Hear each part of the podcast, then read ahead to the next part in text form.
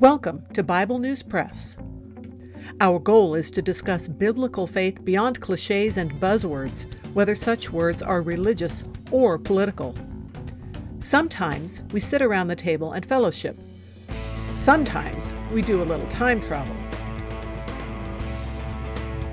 It is all part of our journey with our Abba Father, who has given us the key to life.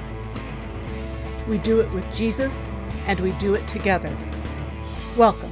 Hello, I'm Laura. I will be reading Psalm 138 from the World English Bible. By David I will give you thanks with my whole heart. Before the gods, I will sing praises to you. I will bow down toward your holy temple and give thanks to your name for your loving kindness and for your truth. For you have exalted your name and your word above all.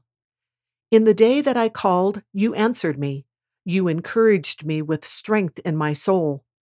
All the kings of the earth will give you thanks, Yahweh, for they have heard the words of your mouth. Yes, they will sing of the ways of Yahweh, for Yahweh's glory is great. For though Yahweh is high, yet he looks after the lowly, but he knows the proud from afar. Though I walk in the middle of trouble, you will revive me. You will stretch out your hand against the wrath of my enemies. Your right hand will save me. Yahweh will fulfill that which concerns me. Your loving kindness, Yahweh, endures forever. Don't forsake the works of your own hands.